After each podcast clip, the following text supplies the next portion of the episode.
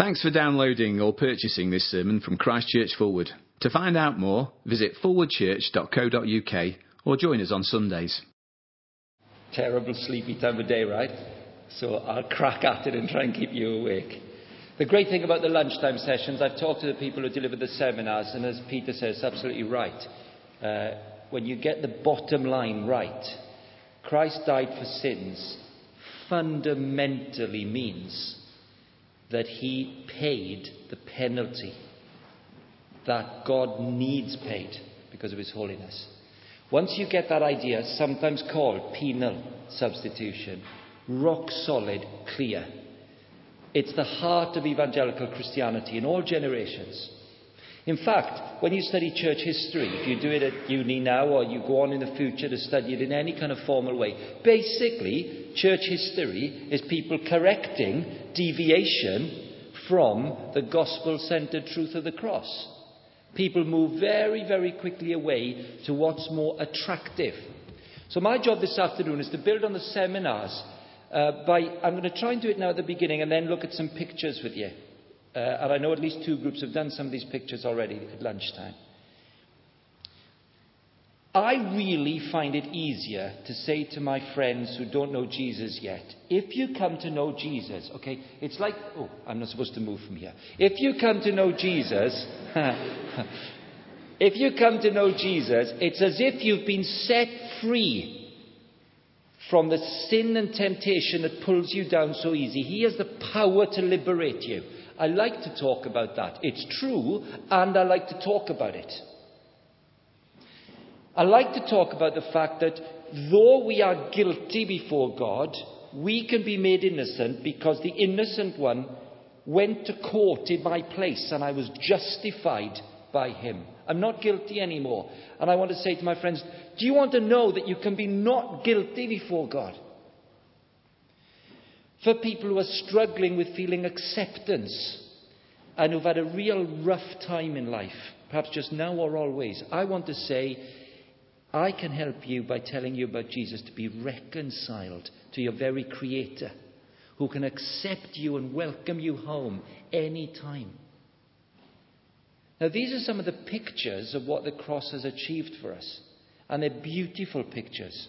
But watch this. This is where fundamental historical Christianity can go pear shaped. The things that the cross has achieved are beautiful to talk about to anybody. But if we spend all our time thinking about how we can talk about the wondrous things the cross achieves to people who don't know Jesus yet, but without rooting it or having a mooring that says, fundamentally at the cross, Somebody had to pay a penalty. And Jesus did it because God loves us. And if we do not turn to Christ, we're under judgment and we will pay our own price on Judgment Day. You can see how the thing we talked about this morning is so uncomfortable to talk about, so difficult to talk about, because you're telling people they must trust because of the judgment on them. And so you can get cut off from the culture that you live in almost by always talking about the fact that Jesus had to pay a penalty. And you can preach that all the time, and maybe you never bridge to anyone to listen. But if you spend all your time talking about what you can have as a result of the cross, before you know it, you never talk about actually what punishment happened there. So, all the time in Christian witness, we're trying to keep these two things in balance, which is why our day is structured like it is. So, my privilege this afternoon is to go on and say if penal substitution is the heart of what happens at Calvary, how can we apply that in our lives today? And I've quoted Stott in your notes like a beautiful diamond, the cross has many facets. You can look at the cross and they're not contradictory pictures, they're just different ones. Looking at what Jesus has made possible for us. And let me just pick up on a few of them now, and I've noted them there for you. Christ died for sin once for all, says 1 Peter 3:18. Once for all. This picture is the hardest one, but we've touched on it this morning. So I'm going to start with it. If you were reading the New Testament or hearing the preachers at the time of the first century, and uh, you were, if you were Jewish, certainly, you'd understand the picture of the temple. And I've written there, here's one picture of the cross, the temple. People would have seen animals being sacrificed. They'd have watched them being killed. It was part and parcel of everyday life blood and guts and gore. They'd have observed it.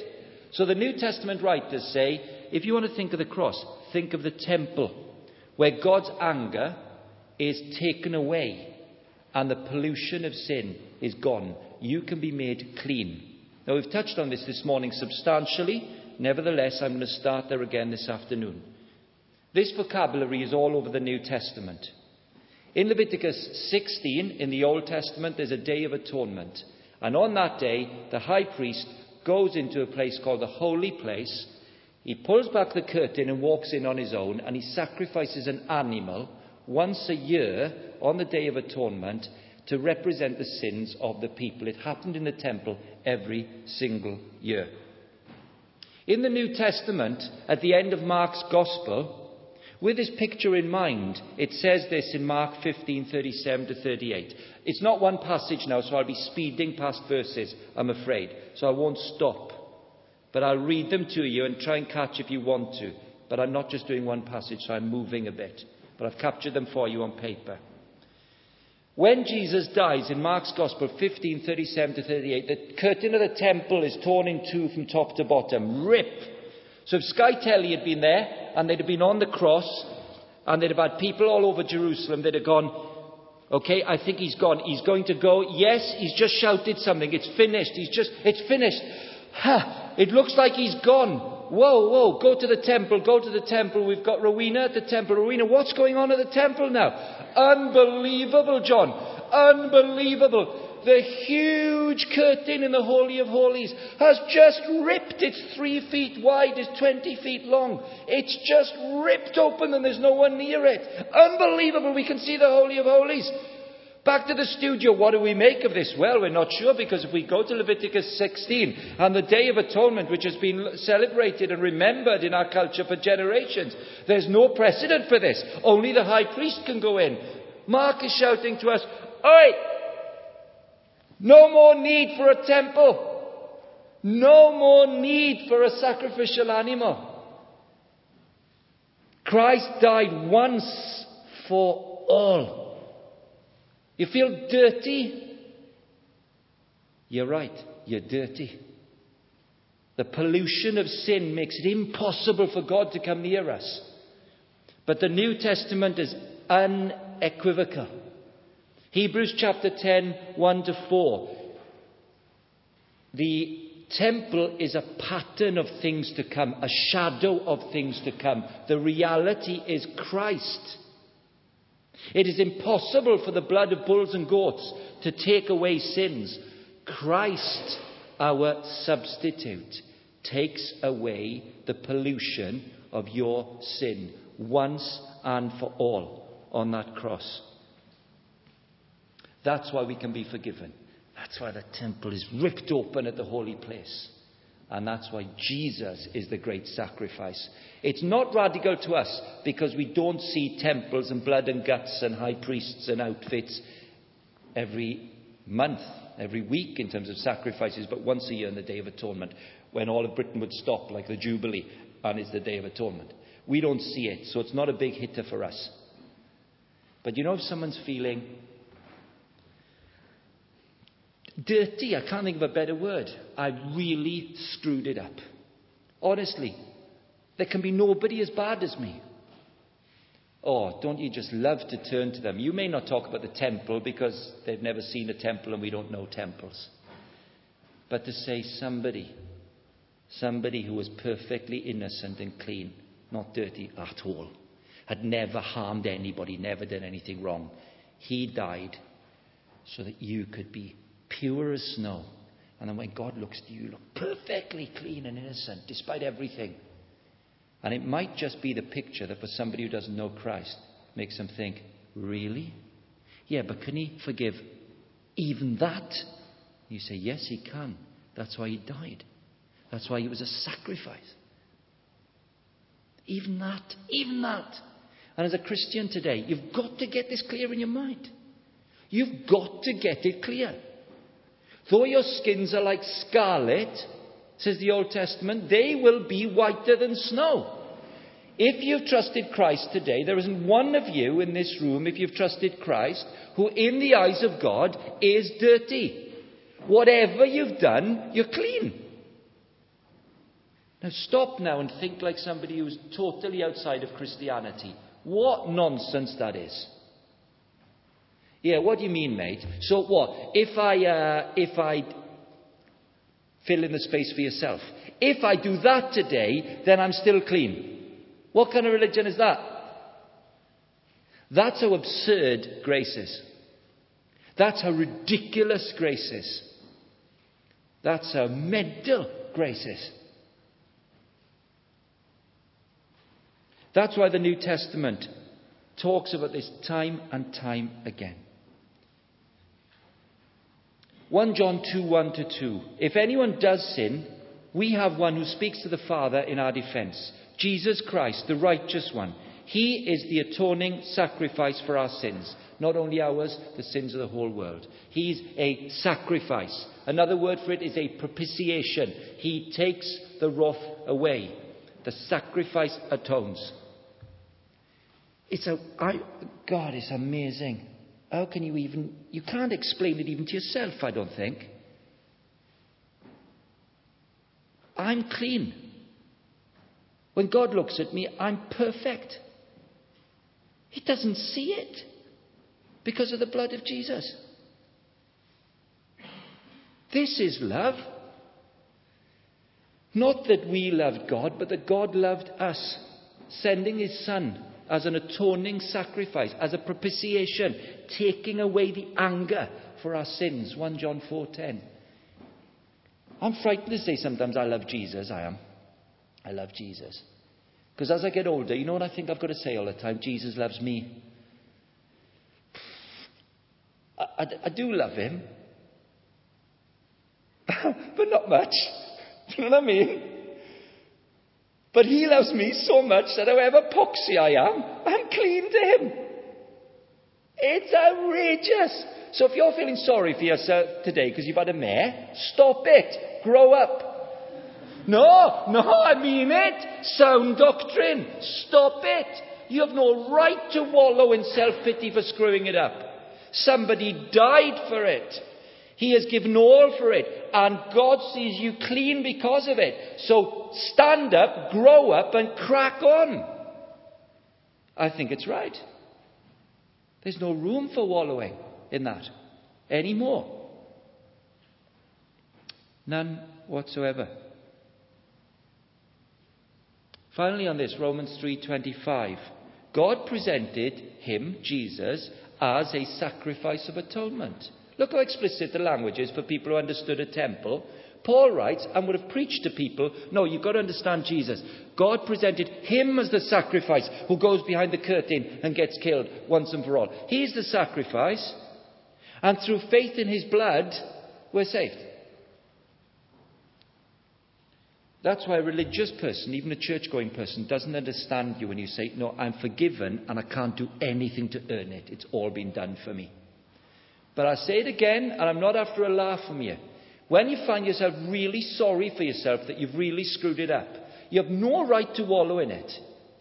It's right to be repentant. It's right to be sad at sin. We'll come back to that. But the Christian, and the longer you go as a Christian, you've got to get this crystal clear.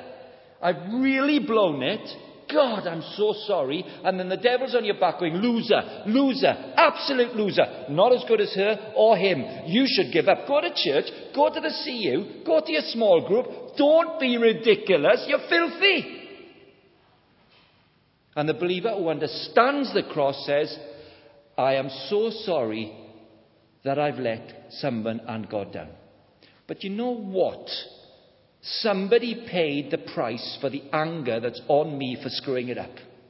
And he loves me so much and he will never stop loving me that I will stand up now and I will say I'm in Christ and I will move on from this in his wonderful grace.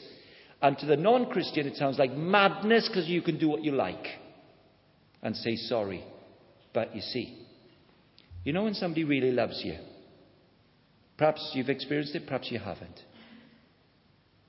When somebody really loves you, can you just go, yeah, bothered? I'll take full advantage of him. I'll really, really full messing around with them, do what I like, stuff them. Doesn't work like that. When somebody gives everything for you, can you just stick a middle finger up at them? I don't think so.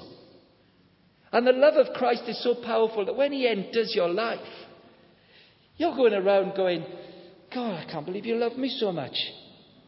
At the same time, the devil goes, loser, quit, don't go to house group tonight. No, not good enough. And you've got to go, I'm in Christ, I'm forgiven, I am clean because of the blood of Jesus. Amazing love. Here I go. And guess what? Everybody else in the house group is like you.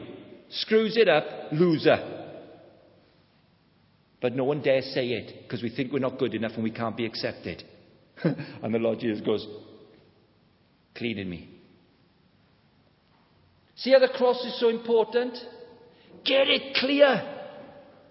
Somebody paid the penalty for your screw ups and the ones you'll do tomorrow. Liberation. Christ died for sin once for all. Once for all who trust in him. The curtain ripped, the access free for you and me, despite the nonsense. Here's another picture from the law court. Christ died for sin. Once for all. That's a picture of a temple. What about this picture? The righteous for the unrighteous, the law court. Or the word is justification from God's punishment for sin. Romans 3:23 to 24. Here's New Testament te- terminology. For all have sinned and fall short of the glory of God and are justified freely by his grace. Stick with me if you're tired. Hear it again. And are justified freely by his grace. Just as if I'd never sinned. Justified. Watch for the subtlety. Think of the diamond. They're different pictures, but they complement each other. Here's the picture. If you lived in this time and read this letter or heard somebody say justified, you'd understand straight away in court. You're in court, you're in the dock, you're waiting for a sentence from the judge, you've been found guilty. What Jesus says is, I will take the penalty that you deserve. Not so long ago in Cambridge, home, there was a story in the local news and local newspaper of a guy who had knocked down a seven year old girl uh, in a 30 mile an hour limit. He was doing 35. Knocked the child down. Child was quite badly hurt, was taken to hospital. The guy who knocked her down turned out to be a really nice guy. Went to the hospital. When he got to the hospital, the girl's dad decked him, punched him. Uh, he went back to the hospital for three months. The child was in hospital three months. Every day he visited the child. Uh, the child, fully recovered, went home. It ended up in court. Uh, he was only doing 35, but it ended up in court. And, ridiculously, lawyers, it ended up with a very short, few days custodial sentence. The mum was interviewed on local TV outside the court. That's what she said. Oh, she said. She didn't do that. She said, that guy visited our child. My husband hit him. That, he visited our child every day. One of the nicest guys I've ever met, actually. He was so sorry for what he did. But there was just a moment before he had a few days incarceration. There was just a moment when I thought he wasn't going to get any punishment other than a fine. And however marvellous a guy he was, he was doing 35 miles in a 30 and he could have killed my daughter. And she said, I was shocked at myself. Everything in me wanted him to go to prison. So I don't quite know what to make of the feelings. There was a big discussion on it, you know, local radio and papers and stuff after. And of course, people are phoning in saying, well, I can get that. Everything in us says if something's wrong, it must be dealt with. And he was guilty however much he was a nice guy. And the judge did the right thing. This isn't the temple. This is a different picture. You're meant to understand you being in the dock. And I think it's pretty impossible to give a, a sort of captivating story to fit this. I've tried so many times. You, you can only say it like it is, I think. I've not been in the dock yet, in a law court in this country. Well, you, you don't know, do you? I haven't yet in my life. Um, seen jury service, and you get a little feel of it because it's pretty scary. And the crime that we're guilty of is so serious that we have sinned against the creator of the universe and laughed in his face and said, You're very nice, but I'm in charge of my life. I'm the boss. And we are guilty as anything, and we should be punished for our guilt. And it's as if the judge says, Yeah, it's going to cost you hell. It's eternity. But you know what? Someone needs to pay because justice must be done, and I'll pay. I will take your punishment.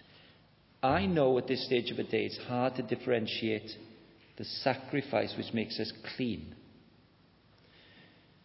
from the not guilty verdict because somebody else takes the penalty for us. But they're slightly different images.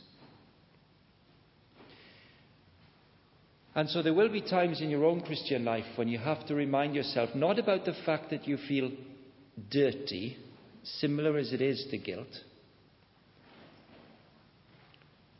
but floods come across your mind or heart sometimes where you think, well, I, I've done so many things wrong that I must deserve some kind of punishment.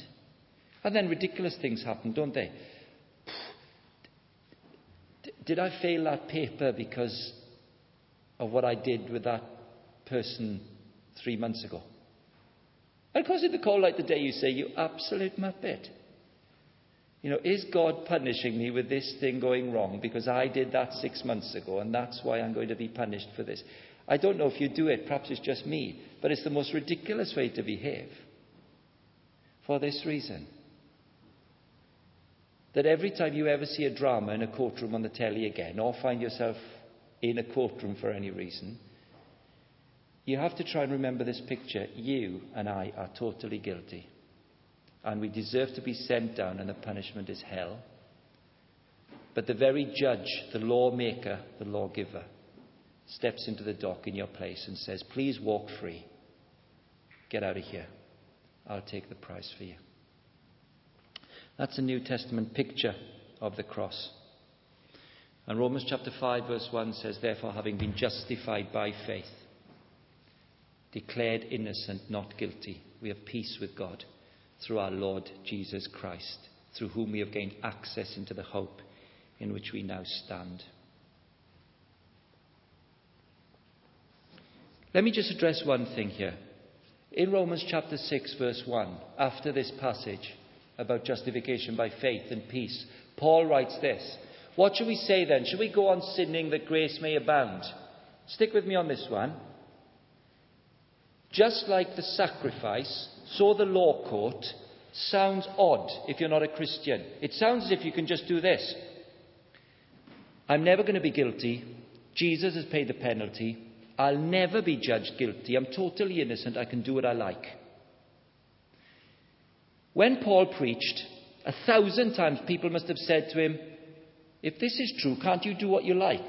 And in Romans chapter 6, verse 1, in the NIV Bible that you've got here, Paul says, Shall we go on sinning that grace may abound? There's a famous old translation from the 60s by a very posh man called J.B. Phillips.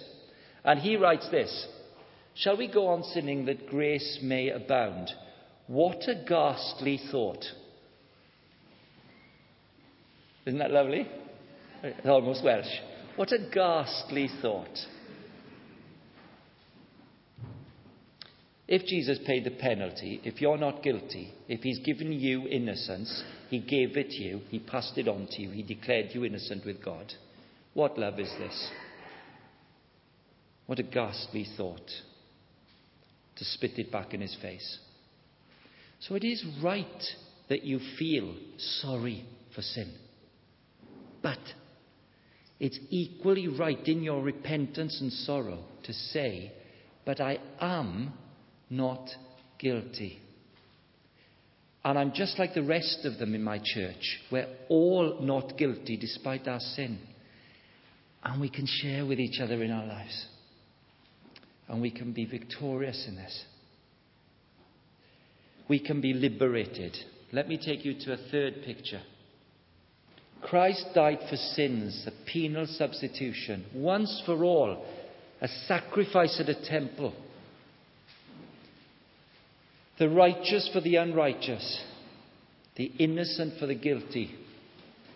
Let me just do a few more with you. Start with this one to bring you to God. You see it there on your notes. This is a picture of slavery. Romans 3:24. The redemption that comes through Christ Jesus, a redemption price, some of you will have picked up at lunchtime, a redemption price was what would happen in Sheffield Market if there were slaves here, which there were in this period of history. So when Paul writes a redemption that comes through Christ Jesus, it was everyday language. We might call it a ransom. So slavery was common. You'd go into the market, you'd buy and sell human beings, and if you bought somebody as a slave, the fee was called redemption or the ransom. So that's how you bought somebody. That was the name for buying them. Like you buy a footballer, you pay a transfer fee. If you bought a slave, you paid the redemption fee. So here's his metaphor Jesus paid the redemption fee to buy you, which indicates, of course, that you and I are a slave because you bought slaves.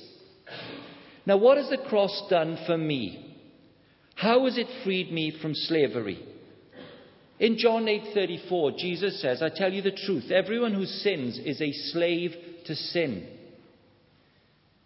Now we could spend a week, couldn't we, talking about sin and being enslaved to it. If you're a slave to heroin, or if you've ever met somebody who is a slave to a highly addictive drug, it is awful beyond belief. The consequences of being able to steal and abuse the people who love you most just to get the drug are awful. What is it to be enslaved, though, to lying or stealing or cheating? What about being in the generation we're in now with pornography? There's never been a generation like it, never. Read every stat and the number of boys and girls, men and women from the youngest age, who now, of course, at the flick of a switch, are watching porn. And the power it has on the neural pathways and how it becomes so addictive. Even in my growing up years, it wasn't a conversation. You'd never use that word porn in public. You just wouldn't use it. You'd never use it. Was too cringy. We're now part of a generation, you are, but I live in it. Well, it's just normative what it says about men and women. What about addiction to greed and money and power? The Bible is not particularly gracious to its analysis of us. We're slaves to sin. And we're addicted to things that kill us. And imagine talking to yourself first and to another person secondly and saying, when they're really struggling, they cannot stop going back to stuff that kills them. And fancy being able to say, because somebody paid a punishment, took the penalty for your sin, the one who loves you so much has come to set you free and has come to take you out of slavery. And He can change your life away from the slavery to that thing which at first was exciting but now absolutely kills you. It makes you so depressed that you can't stop. That you've done it and you say, I'm not doing it again. And then five days later, there you are. Once again, you're saying, God, I can't bear this anymore. Then we have somebody who at the cross took a punishment that as our substitute, he might ransom us from slavery to sin. It is the most marvelous thing he's done. Ephesians 1 7. We have redemption through his blood, the forgiveness of sins. He has bought us by the blood of the cross. Galatians 3:13 Christ redeemed us from the curse of the law by becoming a curse for us. He was punished and cursed that we might be rescued from the power of sin. 1 Peter 1:19 It was not with perishable items like silver and gold that you were redeemed from the empty way of life handed down to you by our forefathers. Bought, bought, redeemed, redeemed at the cross, set free from slavery.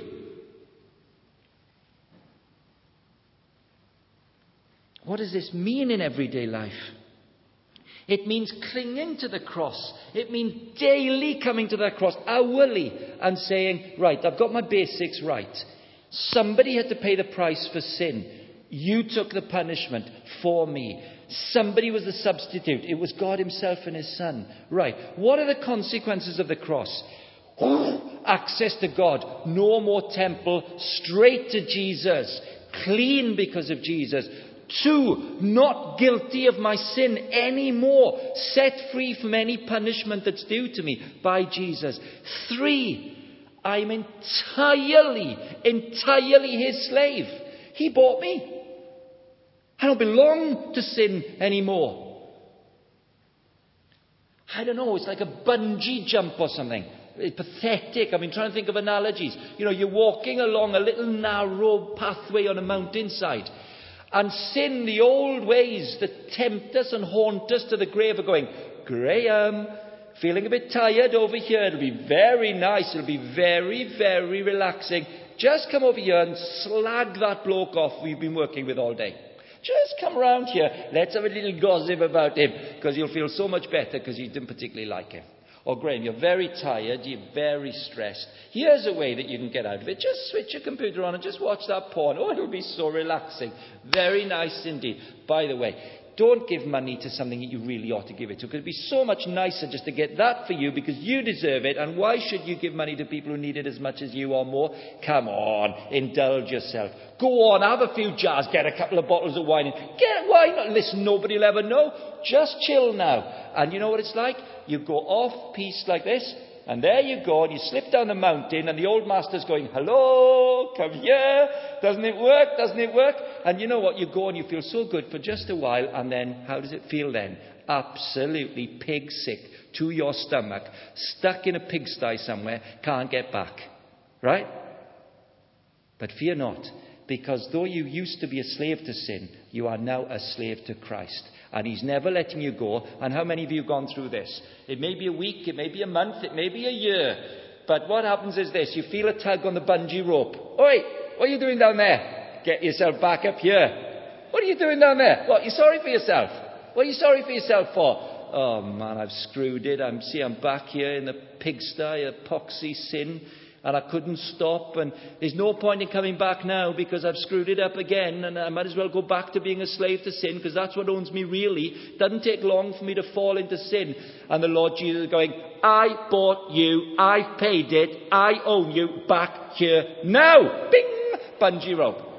Back you come, and there you are, and it's outrageous. You're in church, it's Sunday, and you're singing your heart out, right? And you're going, Oh, why didn't I realize this three months ago? I've been wallowing in self pity and sadness and thinking this is what I'm really like. I don't really belong to Jesus. I'm really such a rubbish sinner. Why do I pretend to be a Christian at all? But I better go to church because people will start asking why I'm not here. And then your heart springs into life and you go, I belong to Jesus. Why didn't I work that out earlier? Dimwit. It's because we don't think theologically. It's not a big word. It's not a scary word. Get the cross. Somebody innocent paid a penalty for you. As a result, you have access to Him all the time, even in the middle of the sin. I give this talk, but I'm sorry, this is a bit crude, and I'll keep it as little crude as possible. Chap said to me, he said, I started sleeping with somebody and I was thinking about the temple picture and I was torn open and I'm cleansed by the blood of Jesus once for all. I thought about the law court and that I'm not guilty because Christ took the penalty for me. The judge took the penalty. And I thought about slavery and I was in the middle of sex. And I shouldn't have been having sex. And I thought, I always go back to this in the end. And he said, he said, no, I did. I said, well, I'd rather not, I think. He said, I stopped, got up, got dressed, said, I am so sorry that I've done this to you. You see, I shouldn't be here actually because I'm perfectly clean because Jesus is my sacrifice. I'm not guilty before God because the judge took my penalty, and I'm not a slave to giving in to things that I keep wanting to go back to because I belong to Jesus, so I'd better leave. I'm so sorry. He said, I walked out of there and gone, get clear on what the cross means and live in the light of it. Because you see, you don't grow old cynical. I'm 50 years of age, and I'm living in a generation of mates who so often are just cynical. Yeah, all right, you'll soon end up doing that again. Come on, slip him a couple of shots. Go on, stick a couple of shots in his orange and lemonade. We'll see what he's really like. And you want to say, mate, I'll tell you what I'm really like. Poxy. That's what I'm really like. But you know what? Jesus bought me. And Jesus paid the penalty for me in court. And Jesus made me clean. So I'm as poxy as anybody, worse than anybody. Don't worry about me. But somebody loves me so much that I'm not going to grow old cynical. I'm going to grow old en route to meeting my lovely Jesus. When there'll be no more sorrow and pain, I just go, hiya. Hello. Let's take our bungee rope off. You won't need it anymore. The sooner you learn these truths and get them, the less time you spend in a pigsty mixing metaphors now, aren't I? Or slipping down the slope into slavery to sin. They'll call you all your life. Come here. It's nice over here. This is where you really live. This is what you really like. You're only pretending to be a Christian. Don't listen. And when you will slip it, you will. Remember who you really are and get back up that slope. Having been justified by faith, you have peace with God through our Lord Jesus Christ. We're not slaves to sin. Acts 20 28. He, Paul writes to the Ephesian church leaders Be shepherds of the church of God, which he bought with his own blood. Jesus bought you with his own blood. He owns you. He bought you. You can either be a slave to sin or a slave to Christ. You're a slave to Christ if you've trusted in him. If you've trusted in Christ, 1 Corinthians 6:18, flee sexual immorality. All other sins a man commits outside his body, but he who sins sexually sins against his own body. Don't you know that your body is a temple of the Holy Spirit, who is in you, who you have received from God? You're not your own. You were bought at a price. I was bought at a price. Look at me. How could anyone buy me? I don't know why, but he blooming loves me. Despite it all. Oh, who would ever want to show a DVD of the worst five things you did in the last three years? And we put it on now. That would be shocking, wouldn't it? We don't want it, do we? We don't want to see it, do we? The Lord Jesus sees all of it and he goes, He's clean because of my death. He's not guilty because I took the punishment. And he's my slave. And I'm going to lavish love on him, and my spirit's going to live in him, and I'm going to keep reminding him that he's mine, and every time he screws it up, I'm bringing him back online. So start learning to think clearly and take responsibility this is true of you all the time, even in the middle of sin. Absolutely magnificent. Just turn with me to uh, Romans 8, because uh, we're not quite home yet, right? Uh, I think I'll have time for one more. So let, let's have a look at Romans 8.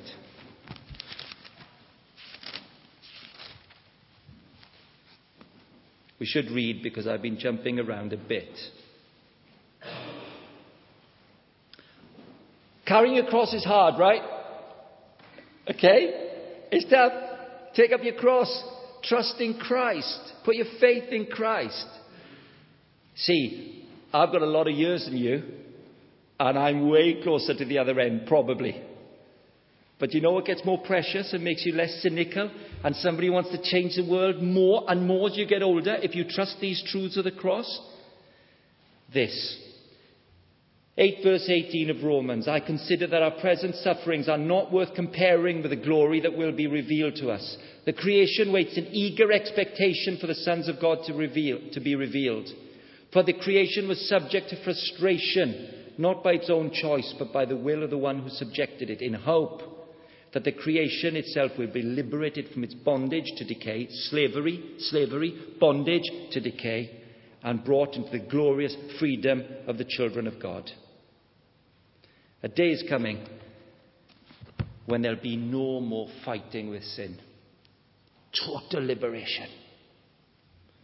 Total see through, x ray see through, love for God and love for each other. No angles, nothing dodgy. And I'm probably closer to it than any of you. And though I'm not ready to go, I'd like to stay around. I can't wait because I'm fed up of slipping off the side with that bungee rope attached to me and getting back up the bank. And I can't wait till the day's over. When I meet my master, he goes, Right, come on, in you come. How are you? Let's get on with it. But you've got your eyes fixed on it. Fixed on it. Let me just do one more picture then. Uh, there's others there, but uh, they're things that you can look at in, in your own time. The four perhaps major pictures that are used, which I know you've touched on earlier in some seminars. Christ died for sin, penal substitution. Once for all, the picture of the temple. The righteous for the unrighteous, a picture of the law court. To bring you, to, um, Christ died for once for all, the righteous for the unrighteous, to bring you to God. Freed from slavery, and one more thing then. The picture of a home and reconciliation from the partition of sin. Your iniquities have separated you from God. Your sins have hidden his face from you, so that he will not hear. Isaiah 59, verse 2. Can I read that again? I've got about six more minutes, okay? So stick with this last one with me. Your iniquities have separated you from God. Your sins have hidden his face from you, so that he will not hear you. God doesn't hear you. He cannot hear somebody. He has no relationship with somebody if they haven't trusted in Christ. You're cut off. It's horrid, isn't it? You're cut off. You're not welcomed here. You cannot come into this house. You're not in my family. It's a partition. but listen to 2 Corinthians 5 18 to 19. Talking about our salvation and our being welcomed home. All this is from God, who reconciled us to himself through Christ and gave us the ministry of reconciliation, that God was reconciling the world to himself in Christ, not counting men's sins against them. I know somebody who's transgender, and I did the research. I looked some things up on being transgender. Do you know the stats where they were? Horrible. Horrible. Something like 80% of teenagers who are transgender never see their family again after the age of about 16 or 17. Now, that may change, but those are the stats at the moment. Something like 40 to 50% until this is up to two years ago end up in some kind of ghetto where they just hang out with people of the same makeup and don't integrate into mainstream life, as it were. Don't get a job, uh, don't have normal community. And I saw interviews with parents of these children, some of these children, and children of the parents. And the longer it went, the greater the partition, and they couldn't go back. And it hardens and hardens until they can't talk anymore. And it was tremendously sad to try and read about it and to think about it. Really sad. And it was the most recent thing I read when I was thinking about partition. Because there's a part of every human being in the world, whether they say they believe in God or not. If God really is there, and if He made us, and if we're made in His image and His likeness, whether we despise Him or love Him, there'll be part of all of us who now and again, I've done enough funerals in my life to, to know this, who say, Is there something there, Graham? It- you know I don't believe, but there must be some hope. There- There's something, isn't there? That's something in us that says, in Bible language, I want to be reconciled. I want to come home. I want to come home to you.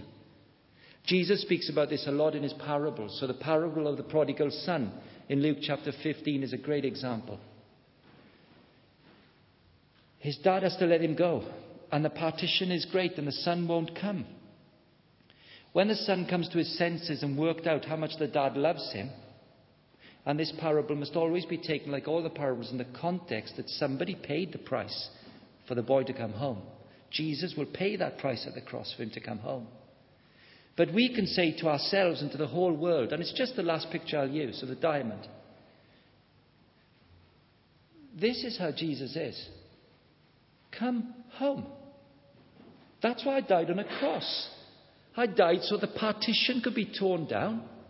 My blood has taken the partition away. Come home. And the Christian has every right to turn to the watching world and say, Come home. Jesus died to take the partition away. But the Lord Jesus would say to you today, because look at us, there's a number of us in the room. And like we sort of smile at the, the slavery thing, you know, on the bungee rope, there's just another slight angle on it. If you don't think you can come home to Jesus now because of something you've done, you're a great fool. Because on the cross, Jesus was reconciling us to him to God. He did it once for all. God will always have me back. I am his child. I'm in his family. I can't do anything to be excluded if I belong to Christ. I'm always welcome. Even when the guy gets up in the middle of something that he knew he shouldn't be doing to somebody he knew he shouldn't be doing it to, and the abuse that was in it, in doing that, when he knew he didn't love her and he wasn't with her and he knew that he was offside, and he still walks away and says, God, you really accept me? And it's as if on this last picture, the Lord Jesus at the cross says, I died because you did that. I've reconciled that. The accounts are paid for it. Come here now like the father in the parable. Isn't this outrageous? That there isn't a moment that the Lord Jesus isn't saying to you, Come here, I want to hug you. If you are Welsh, I'll teach you a word. Cwtch. A cwtch. It's a beautiful word, Owen, isn't it? Cwtch. Cwtch me. Cuddle me. Cuddle me, please. It's all it can ever mean. Please give me a cwtch. Love me, it says. Love me. Children say, Daddy, can have a cwtch. Weary old boys like me say, Oh, give us a cwtch. The Lord Jesus reconciled us, and the cwtch is always there. Come on, you. Let me hug you. But I've just done that. I don't care. I paid the penalty. I took the punishment. Come to my home. You're my child. Here. Now, come on. And you've got to believe it by faith. You don't feel it. That's what faith in Christ is. You don't feel these things, you act on them.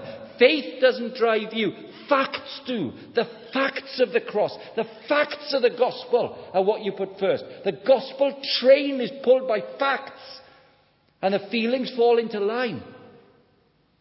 The mind, the word of God to the mind, into the heart, brings life.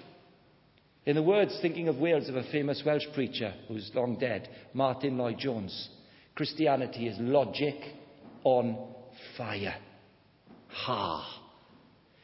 Think clearly, think biblically, think of the pictures of the cross, think of what Jesus achieved, and let the logic catch fire when you go, I don't belong over here. I'm clean because of Christ.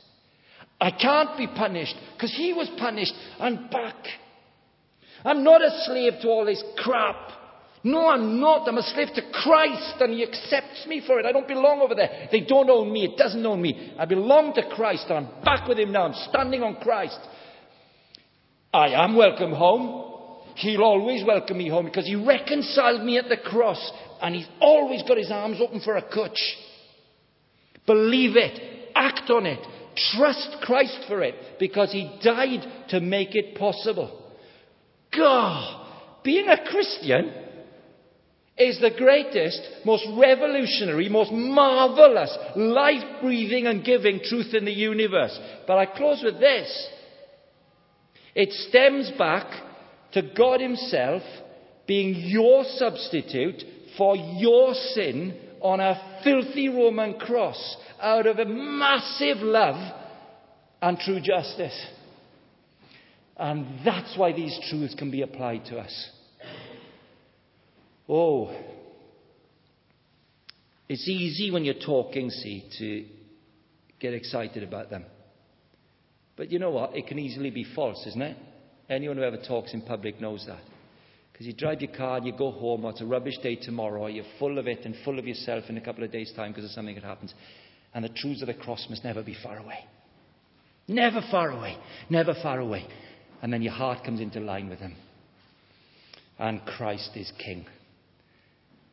The King who suffered that you, you, may be clean without pollution, may be justified without guilt, may be a slave to Jesus as he lives with you and is the best master you ever had committed to your welfare. And the household of God which always has him welcoming you home all the time. Let me pray for us. Oh, Lord Jesus, thank you. Thank you, thank you so much. So many things, such a long day. Thank you for the time in seminars to reflect in smaller numbers and to chew things over together. Thank you for marvelous singing where we hear these truths in words and sing them and encourage each other with them. Lord, give each one of us just one thing at least that we can take away that helps us see the cross and who you are at it and what it means for me today. Thank you, Lord Jesus. Amen. Ladies and gentlemen, as we sing together, I wonder if that might be a reasonable thing to think. If you've been note taking or you're a listener or you've been daydreaming, that's fine because it happens. But will there be something that you say, I'm going to hold on to this truth from today? It may have been left field from what I was talking about or the seminars were about, but a truth about the cross that you say, I'm going to act on that.